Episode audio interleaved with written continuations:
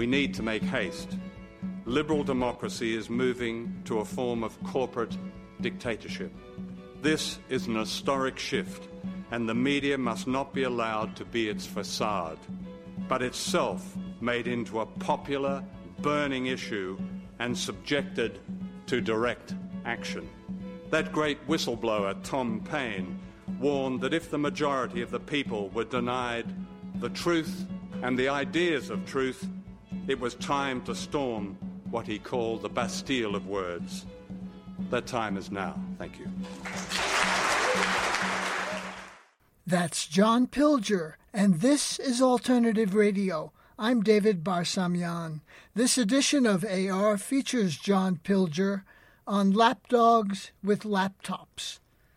A vital and independent press is essential to the functioning of democracy. In recent years, media concentration has accelerated. This has resulted in the closing down of many domestic and foreign bureaus and a sharp reduction in the number of working reporters. In pursuit of a juicy tidbit, too many journalists today cozy up to power.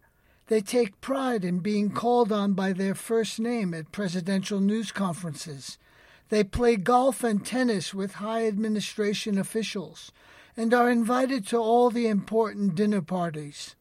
We need a press that will hold the feet of the powerful to the fire and not drink Cabernet Sauvignon with them. Citizens are ill served by lapdogs with laptops. Our guest today is John Pilger. He was an internationally renowned award winning journalist and documentary filmmaker. WikiLeaks called him a ferocious speaker of truth to power. Born in Australia, he was long based in London. He was twice selected as Britain's Journalist of the Year. His award winning documentaries include Palestine is Still the Issue and The Coming War with China.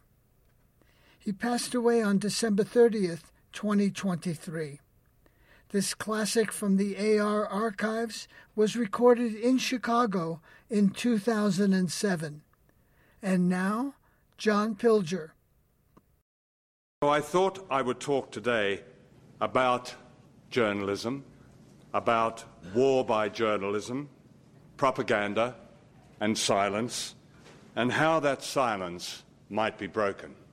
Edward Bernays, the so called father of public relations, wrote about an invisible government which is the true ruling power of our country. He was referring to journalism, the media. That was almost 80 years ago, not long after corporate journalism was invented. It's a history few journalists talk about or know about, and it began with the arrival of corporate advertising. As the new corporations began taking over the press, something called professional journalism was invented. To attract big advertisers, the new corporate press had to appear respectable, pillars of the establishment, objective, impartial, balanced. The first schools of journalism were set up, and a mythology of liberal neutrality was spun around the professional journalist. The right to freedom of expression was associated with the new media and with the great corporations, and the whole thing was, as Robert McChesney so put it so well, entirely bogus. For what the public didn't know was that in order to be professional, journalists had to ensure that news and opinion were dominated by official sources. And that hasn't changed. Go through the New York Times on any day and check the sources of the main political stories, domestic and foreign. You'll find they're dominated by governments and other establishment interests. That's the essence of professional journalism. I'm not suggesting that independent journalism was or is excluded, but it's more likely to be an honourable exception. Think of the role Judith Miller played in the New York Times in the run up to the invasion of, of Iraq.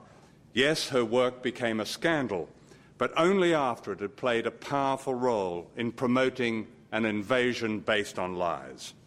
But Miller's parroting of official sources and vested interests was not all that different from the work of many famous Times reporters, such as the celebrated W.H. Lawrence, who helped cover up the true effects of the atomic bomb dropped on Hiroshima in August 1945. No radioactivity in Hiroshima ruin was the headline on his report, and it was false. Consider how the power of this invisible government has grown. In 1983, the principal global media was owned by 50 corporations, most of them American. In 2002, this had fallen to just nine corporations. Today, it's probably about five. Rupert Murdoch has predicted that there will be just three global media giants, and his company will be one of them. This concentration of power is not exclusive, of course, to the United States. The BBC has announced it's expanding its broadcasts to the United States because it believes Americans want, prin- want principle, objective, neutral journalism for which the BBC is famous. They've launched BBC America. You may have seen the advertising. The BBC began in 1922, just before the corporate press began in America. Its founder was Lord John Reith, who believed that impartiality and objectivity were the essence of professionalism. In the same year, the British establishment was under siege the unions had called a general strike, and the Tories were terrified that a revolution was on the way. The new BBC came to their rescue. In high secrecy, Lord Reith wrote anti union speeches for the Tory Prime Minister Stanley Baldwin and broadcast them to the nation, while refusing to allow the Labour leaders to put their side until the strike was over. So a pattern was set. Impartiality was a principle, a principle to be suspended whenever the establishment was under threat. And that principle has been upheld ever since. Take the invasion of Iraq. There are two studies of the BBC's reporting. One shows that the BBC gave just 2% of its coverage of Iraq to anti war dissent. 2%. That's less than the anti war coverage of ABC, NBC, and CBS. A second study by the University of Wales shows that in the build up to the invasion, 90% of the BBC's references to weapons of mass destruction suggested that Saddam Hussein actually possessed them, and that by clear implication, Bush and Blair were right. We now know that the BBC and other British media were used by the Secret Intelligence Service MI6 in what they called Operation Mass Appeal. MI6 agents planted stories about Saddam's weapons of mass destruction, such as weapons hidden in, in his palaces and in secret underground bunkers. All these stories were fake. But that's not the point. The point is that the work of MI6 was unnecessary because professional journalism on its own would have produced the same result. Listen to the BBC's man in Washington, Matt Frei, shortly after the invasion. There is no doubt, he told viewers in the UK and all over the world, that the desire to bring good, to bring American values to the rest of the world, and especially now in the Middle East, is now increasingly tied up with American military power. None of this is unusual. BBC News routinely describes the invasion as a miscalculation, not illegal, not unprovoked, not based on lies, but a miscalculation. The words mistake and blunder are common BBC News currency, along with failure, which at least suggests that if the deliberate, calculated, unprovoked, illegal assault on defenceless Iraq had succeeded, that would have been just fine. Whenever I hear these words, I think of Edward Herman's marvellous essay about normalising the unthinkable. For that's what media cliched language does and is designed to do. It normalises the unthinkable of the degradation of war, of severed limbs, of maimed children, all of which I've seen.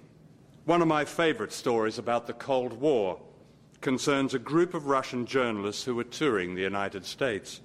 On the final day of their visit, they were asked by their hosts for their impressions.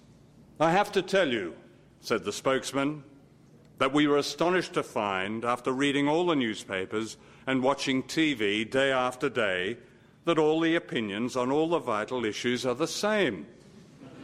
To get that result in our country, we send journalists to the gulag. We, we even tear out their fingernails. Here, you don't have to do any of that. What's the secret? oh. What is the secret? It's a question seldom asked in newsrooms, in media colleges, in journalism journals. And yet, the answer to that question is critical to the lives of millions of people. On August the 24th last year, the New York Times declared this in an editorial. If we had known then what we know now, the invasion of Iraq would have been stopped by a popular outcry. Unquote. This amazing admission was saying, in effect, that journalists had betrayed the public by not doing their job and by accepting and amplifying and echoing the lives of Bush and his gang instead of challenging and exposing them. What the Times didn't say was that had that paper and the rest of the media exposed the lies, up to a million people might be alive today. That's the belief now of a number of senior establishment journalists.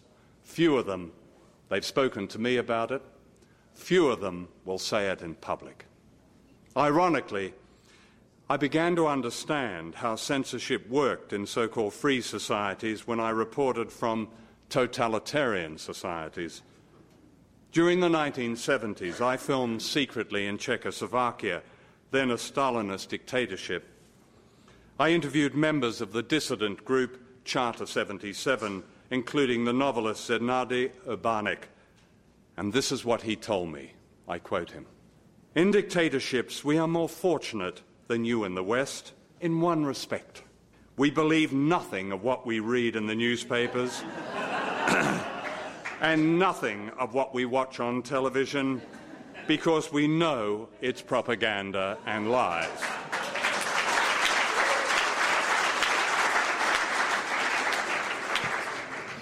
Okay.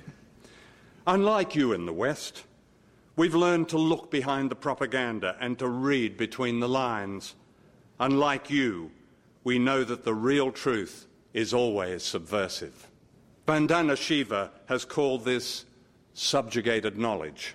One of the oldest cliches of war is that truth is the first casualty. No, it's not. Journalism is the first casualty. When the Vietnam War was over, the magazine Encounter published an article by Robert Elegant, a distinguished correspondent who had covered the war. For the first time in modern history, he wrote, the outcome of a war was, de- de- was determined not on the battlefield, but on the printed page, and above all, on the television screen. He held journalists responsible for losing the war by opposing it in their reporting. Robert Elegant's view became the received wisdom in Washington, and it still is. In Iraq, the Pentagon invented the embedded journalist because it believed that critical reporting had lost Vietnam. The very opposite was true.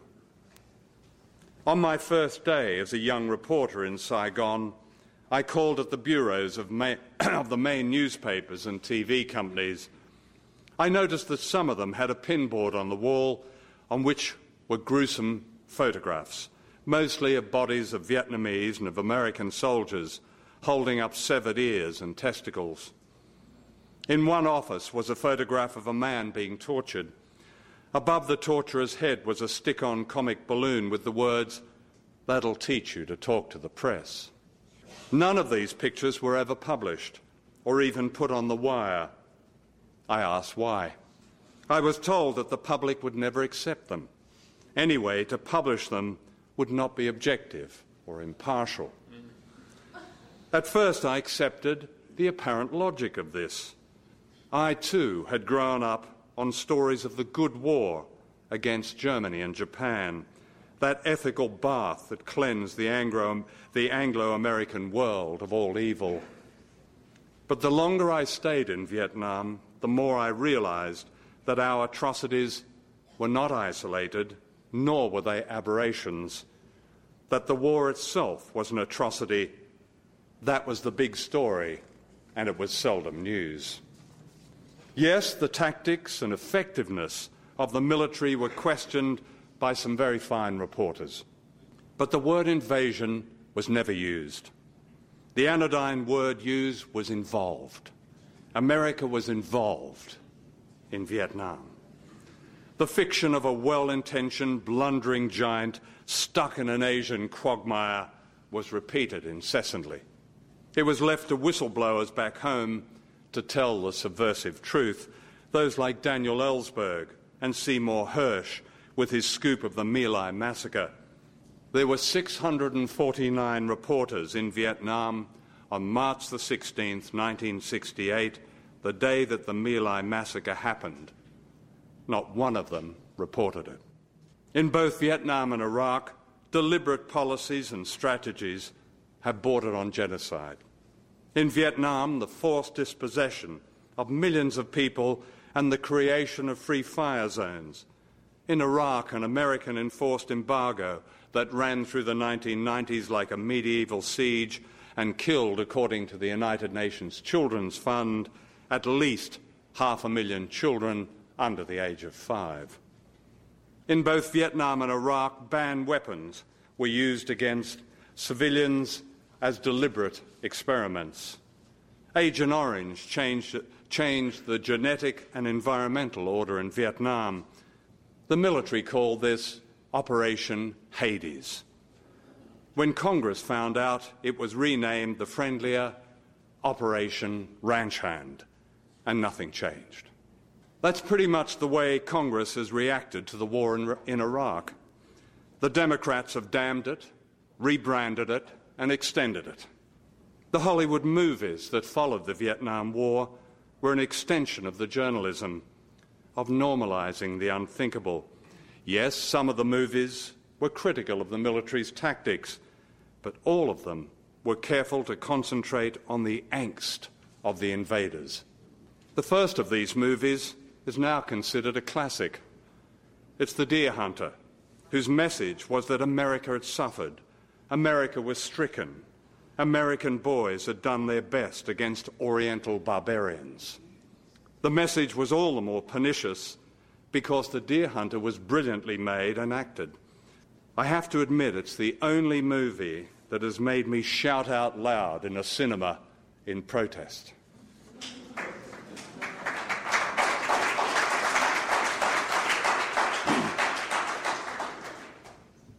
Oliver Stone's acclaimed movie Platoon was said to be anti war, and it did show glimpses of the Vietnamese as human beings, but it also promoted, above all, the American invader as victim.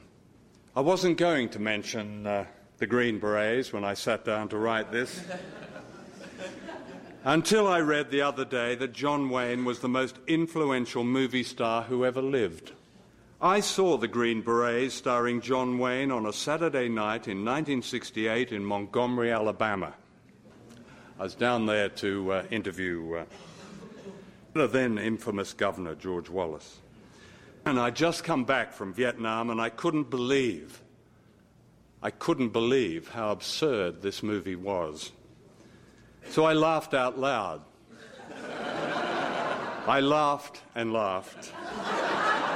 And it wasn't long before the atmosphere around me grew very cold. My companion, who'd been a freedom rider in the South, whispered, Let's get the hell out of here and run, and, and run like hell. Well, we were chased all the way back to our hotel. But I doubt if any of my pursuers were aware that John Wayne, their hero, had lied so that he wouldn't have to fight in World War II. And yet, the phony role model of Wayne sent thousands of young Americans to their deaths in Vietnam, with the notable exceptions of George W. Bush and Dick Cheney.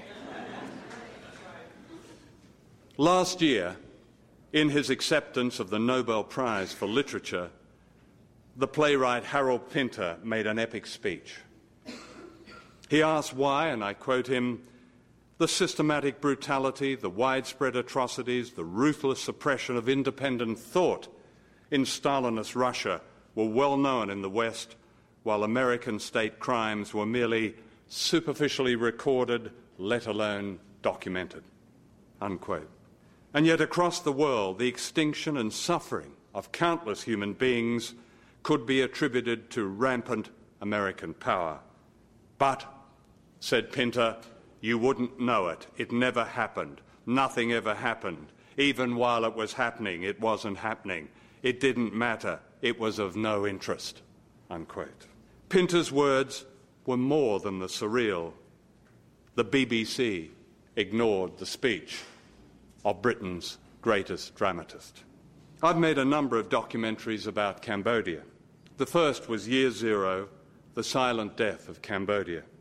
It describes the American bombing that provided a catalyst for the rise of Pol Pot. What Nixon and Kissinger had started, Pol Pot completed. CIA files alone leave no doubt of that. I offered Year Zero to PBS and took it to Washington. The PBS executives who saw it were shocked. They whispered among themselves. They asked me to wait outside.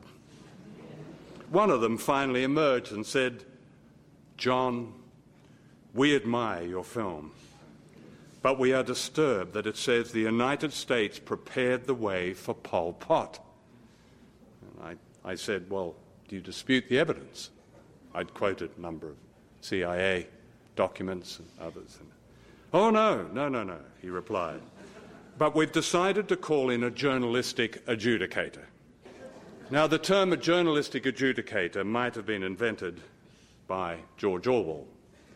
In fact, they managed to find the only journalist, no, only one of three journalists who'd been invited to Cambodia by Pol Pot.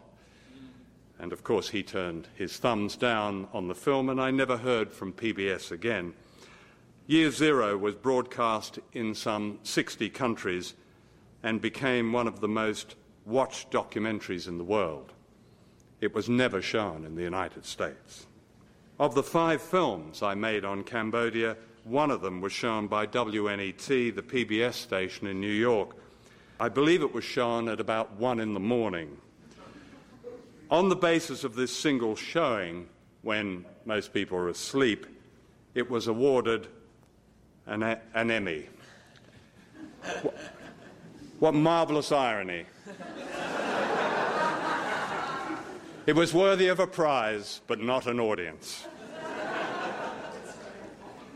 Harold Pinter's subversive truth, I believe, was that he made the connection between imperialism and fascism and described a battle for history that's almost never reported. This is the great silence of the media age. And this is the secret heart of propaganda today a propaganda so vast in scope that I'm always astonished that so many Americans know and understand as much as they do. We are talking about a system, of course, not personalities, and yet a great many decent people believe the problem is George W. Bush and his gang. And yes, the Bush gang are extreme. But my experience is that they're no more than an extreme version of what has gone before.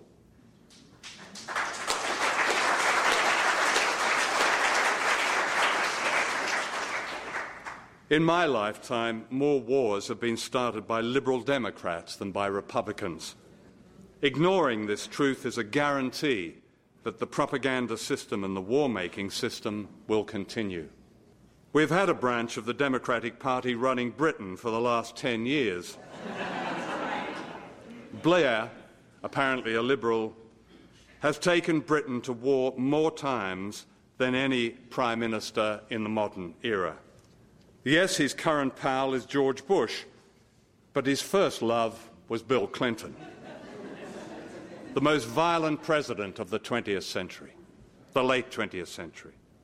Blair's successor, Gordon Brown, is also a devotee of Clinton and Bush. The other day, Brown said, The days of Britain having to apologise for the British Empire are over. We should celebrate. Like Blair, like Clinton, like Bush, Brown believes in the liberal truth that the battle for history has been won. That the millions who died in deliberately imposed famines in British Imperial India will be forgotten, like the millions who have died in the American empire will be forgotten. And like Blair, his successor is confident that professional journalism is on his side. For most journalists, whether they realize it or not, are groomed to be tribunes of an ideology that regards itself as non ideological, that presents itself as the natural centre, the very fulcrum of civilized modern life. This may well be the most powerful and most dangerous ideology we have ever known because it's open ended. This is liberalism. I'm not denying the virtues of, li- of liberalism, far from it. We're all beneficiaries of them. But if we deny its dangers, its open ended project, and the all consuming power of its propaganda, then we deny our right to the true democracy because liberalism and true democracy are not the same. Liberalism began as a cult of the elite in the 19th century, and true democracy is never handed down by elites. It is always fought for and struggled for.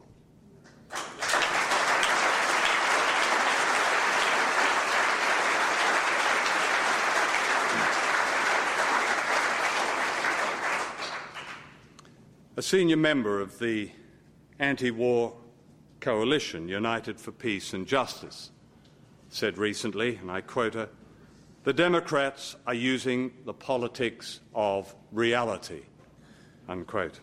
Her liberal historical reference point was Vietnam. She said that President Johnson began withdrawing troops from Vietnam after a Democratic Congress began to vote against the war.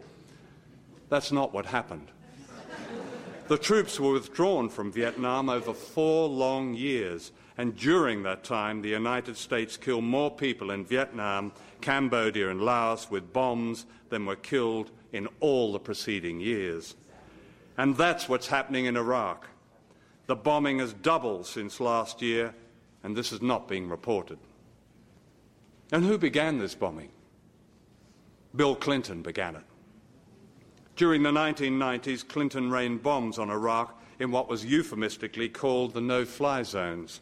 At the same time, he imposed a medieval siege called economic sanctions, killing, as I've mentioned, perhaps a million people, including the documented figure of 500,000 children. Almost none of this carnage was reported in the so called mainstream media. Last year, a study by the Johns Hopkins School of Public Health found that since the invasion of Iraq, 655,000 Iraqis had died as a direct result of the invasion. Official documents show that the Blair government knew this figure to be credible.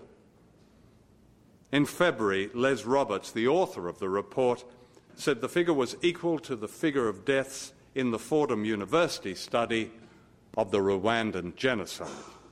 The media response to Robert's shocking revelation was silence. What may well be the greatest episode of organised killing for a generation, in Harold Pinter's words, did not happen. It didn't matter. You're listening to John Pilger on Lapdogs with Laptops. This is Independent Alternative Radio. To get copies of this program, just call us 1 800 444 1977. Again, that's 1 800 444 1977. Or go online, our website, alternativeradio.org. That's alternativeradio.org. Many people who regard themselves on the left supported Bush's attack on Afghanistan. That the CIA had supported Osama bin Laden was ignored. That the Clinton administration had secretly backed the Taliban, even giving them high level briefings at the CIA, is virtually unknown in the United States. The Taliban were secret partners with the oil giant Unocal in building an oil pipeline across Afghanistan. And when a Clinton official was reminded that the Taliban persecuted women, he said, We can live with that. There is compelling evidence that Bush decided to attack Afghanistan not as a result of 9 11, but two months earlier in July 2001. This is virtually unknown in the United States, publicly, like the scale of civilian casualties in Afghanistan. To my knowledge, only one mainstream reporter, Jonathan Steele of The Guardian in London, has investigated civilian casualties in Afghanistan. His estimate is 20,000 dead civilians, and that was three years ago. The enduring tragedy of Palestine is due in great part, great part, to the silence and com- compliance of the so called liberal left. Hamas is described repeatedly as sworn to the destruction of Israel. The New York Times, Associated Press, the Boston Globe, take your pick. They'll, they'll all use this line as a standard disclaimer, and it's false. Even more important, that Hamas has undergone an historic ideological shift in the last few years, which amounts to a recognition of what it calls the reality of Israel, is virtually unknown. And that Israel is sworn to the destruction of Palestine is unspeakable. There is a pioneering study done by Glasgow University on the reporting of Palestine. They interviewed young people who watched TV news in Britain. More than 90% thought the illegal settlers were Palestinian. The more they watched, the less they knew, in Danny Schechter's famous phrase. The current, most dangerous silence is over nuclear weapons and the return of the Cold War. The Russians understand clearly that the so called American defense shield in Eastern Europe is designed to subjugate and humiliate them. Yet the front pages here talk about Putin starting a new Cold War, and there is silence about the development of an entirely new American nuclear system called Reliable Weapons Replacement RRW, which is designed to blur the distinction between conventional war and nuclear war, a long held ambition.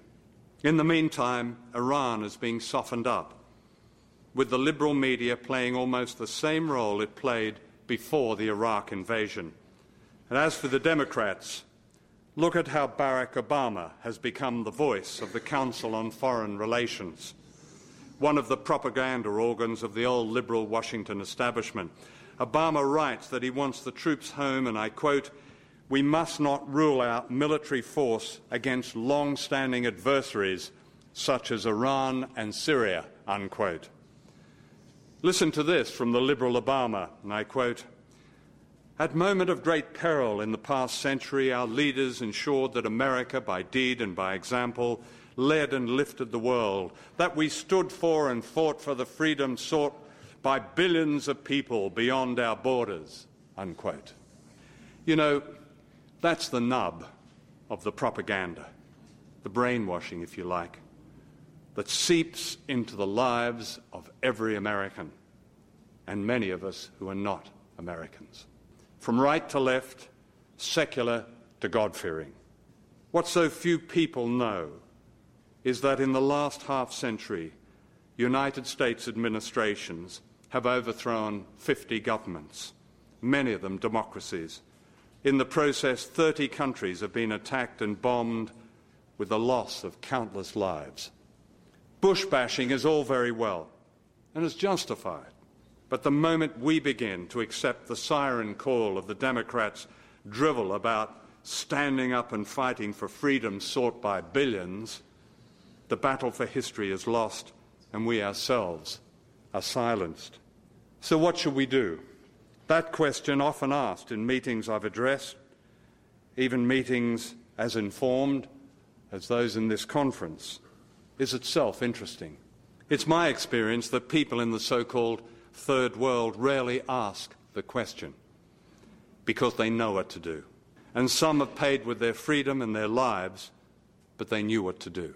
It's a question that many on the, the democratic left, small d, have yet to answer. Real information, subversive information, remains the most potent power of all, and I believe we must not fall into the trap of believing that the media speaks for the public. That wasn't true in Stalinist Czechoslovakia, and it isn't true in Bush's United States.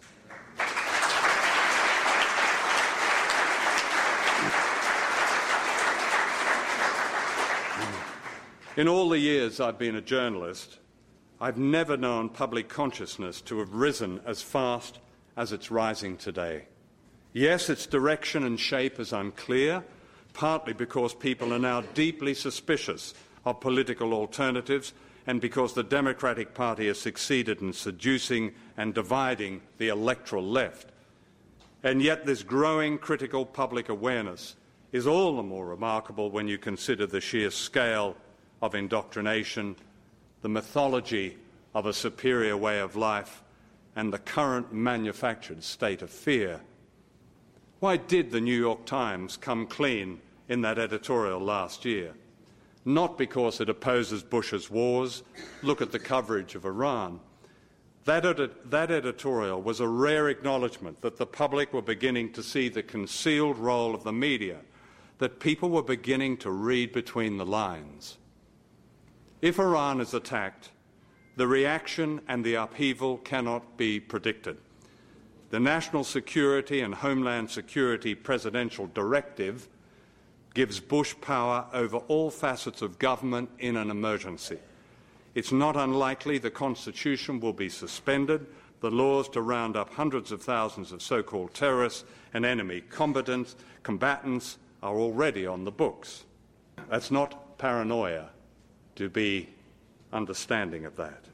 I believe that these dangers are understood by the public, who have come a long way since 9 11, and a long way since the propaganda that linked Saddam Hussein to Al Qaeda. That's why they voted for the Democrats last November, only to be betrayed. But they need truth. And journalists ought to be agents of truth, not the courtiers of power. I believe a fifth estate is possible, the product of a people's movement that monitors, deconstructs, and counters the media, the corporate media. In every university, in every media college, in every newsroom, teachers of journalism and journalists themselves need to ask themselves about the part they now play in the bloodshed in the name of a bogus objectivity. Such a movement within the media could herald a perestroika of a kind we've never known. This is all possible. Silences can be broken. In Britain, the National Union of Journalists has undergone a radical change and has called for a boycott of Israel. The website.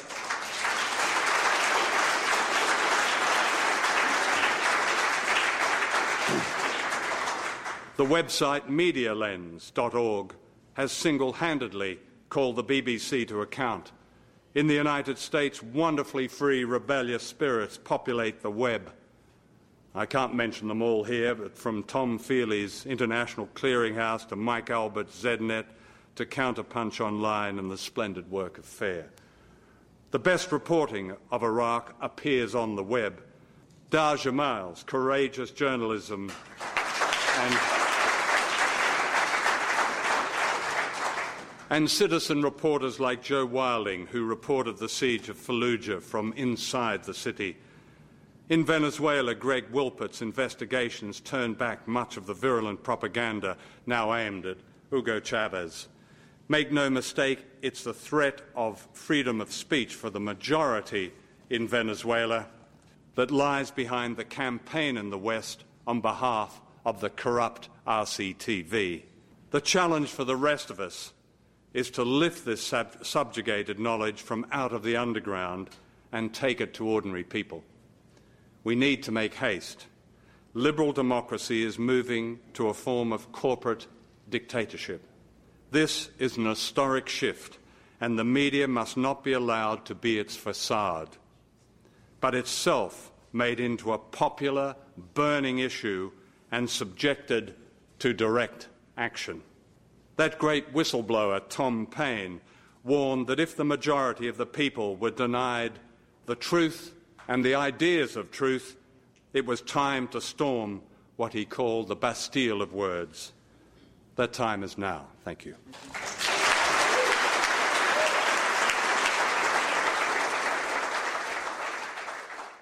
That's a very important question about what's happening to Al Jazeera. Al Jazeera really cut through this in its, uh, in its, its coverage.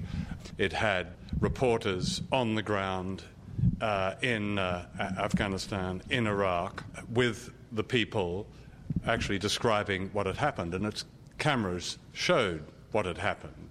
And I admired a lot of its frontline reporting. I thought this was real frontline reporting uh, again. Al Jazeera has come under huge pressure from Washington.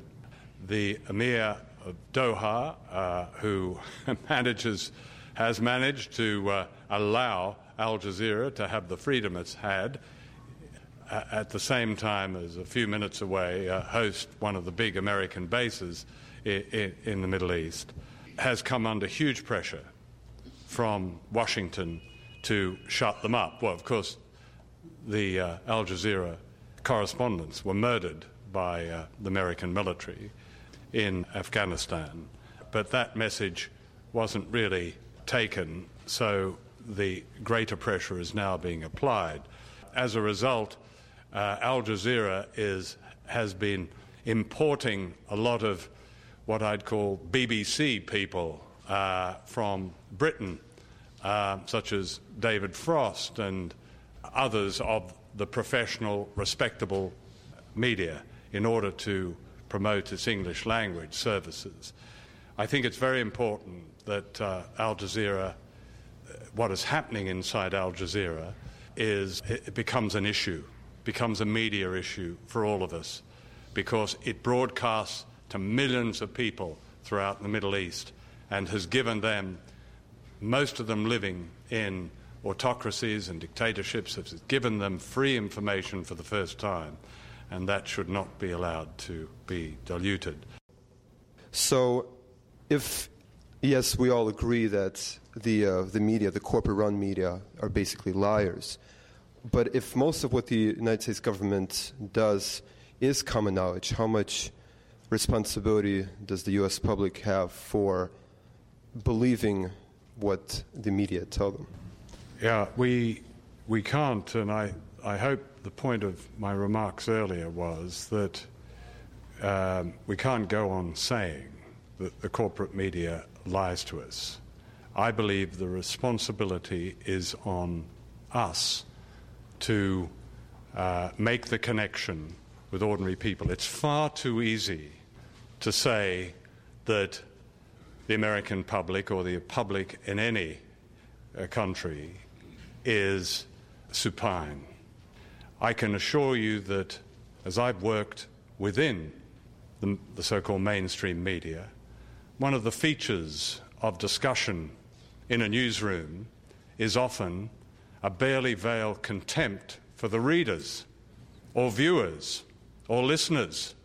Um, where I started journalism in Australia, the word apathy. I had to go and look it up in the dictionary, I think, earlier on. But it, what it, the entire population were apathetic.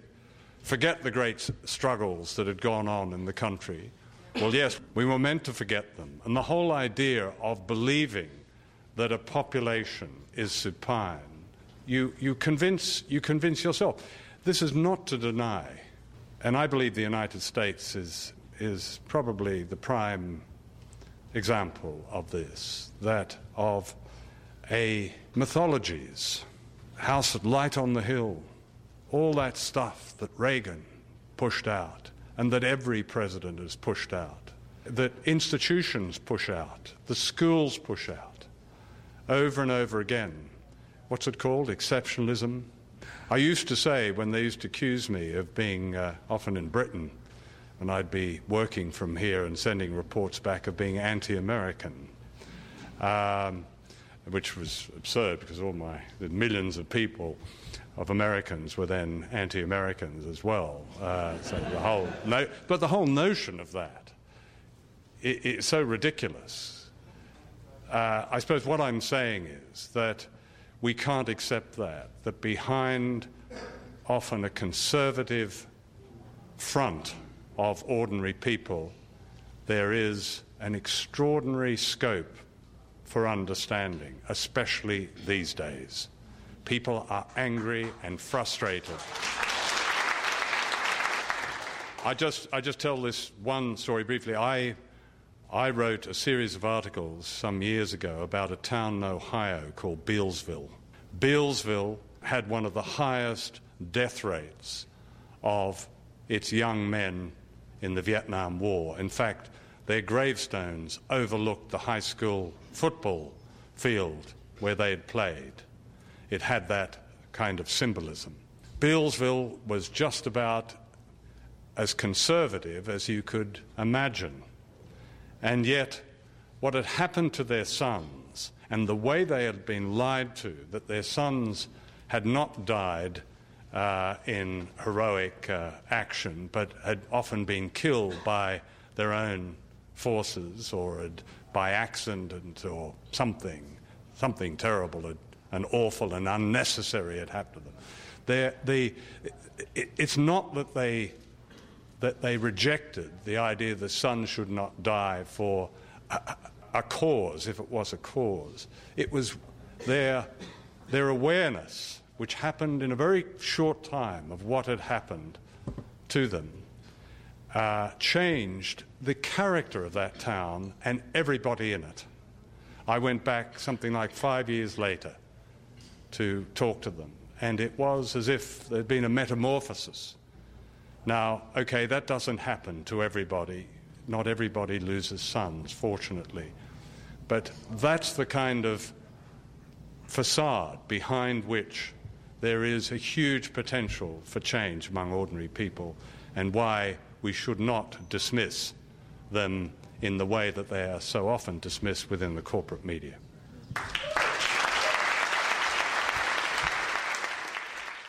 I just had a follow up question about what you commented on earlier regarding some of the so-called mainstream journalists that you know that it will tell you in public uh, about their admittance of complicity and you know their work in helping sell the war and occupation. I, I wanted to hear what what your experience is as to why these folks won't, aside from job security and that kind of thing, why they won't band together and go public or, or, or make a move like that.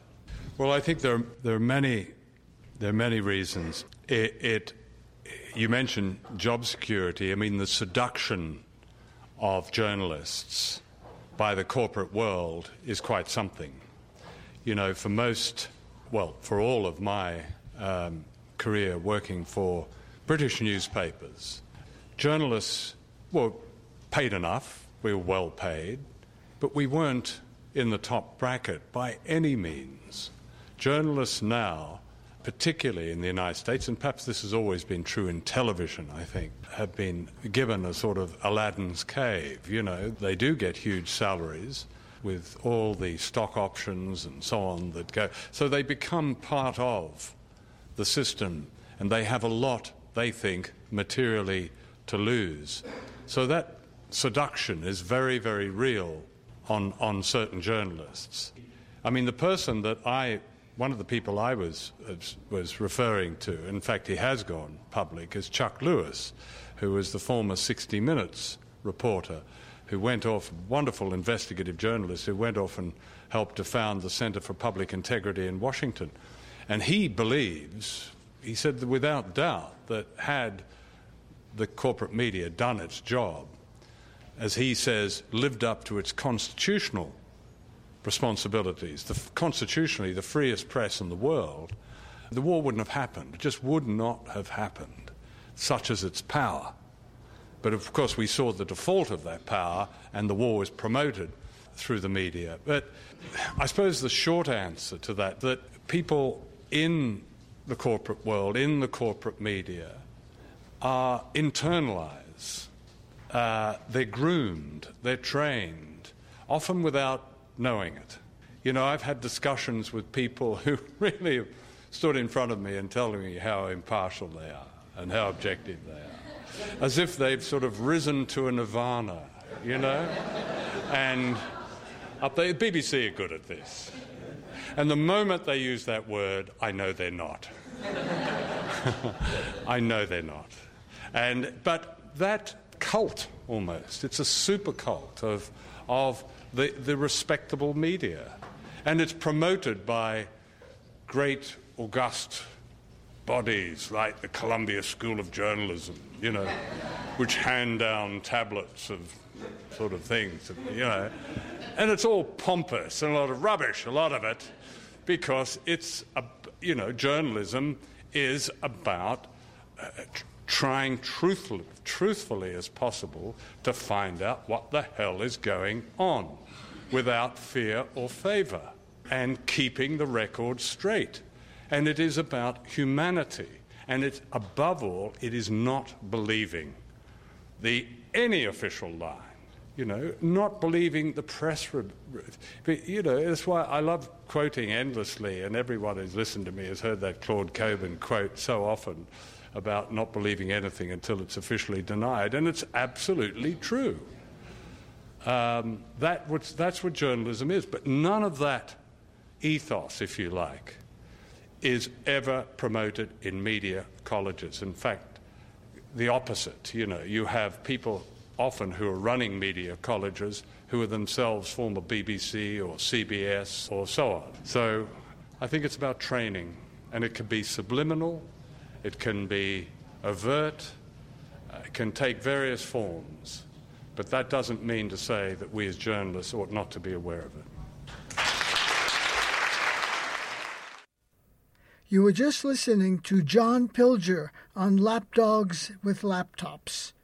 This classic from the AR archives was recorded in 2007. John Pilger was an internationally renowned award winning journalist and documentary filmmaker. WikiLeaks called him a ferocious speaker of truth to power. He was a friend and ally, and I'll miss him. He passed away on December 30th, 2023. This program is produced by Alternative Radio. We're an independent nonprofit in our 38th year. We're supported solely by individuals just like you. We feature such voices as Noam Chomsky, Chris Hedges, and Arundhati Roy. And we have a series of programs with John Pilger.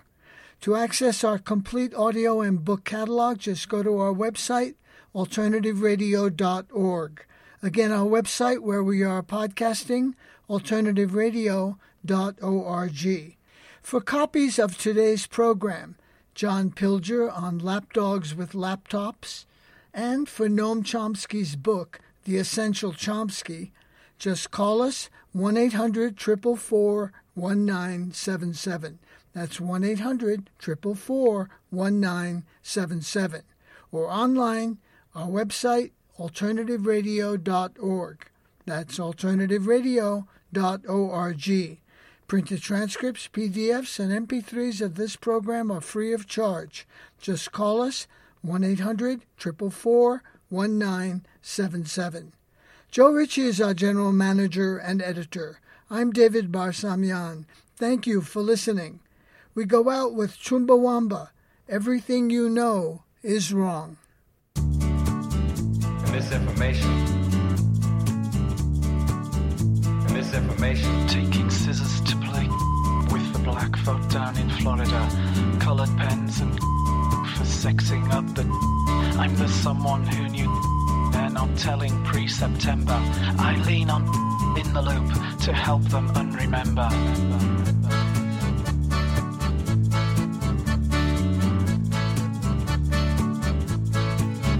I was flying on UA 93.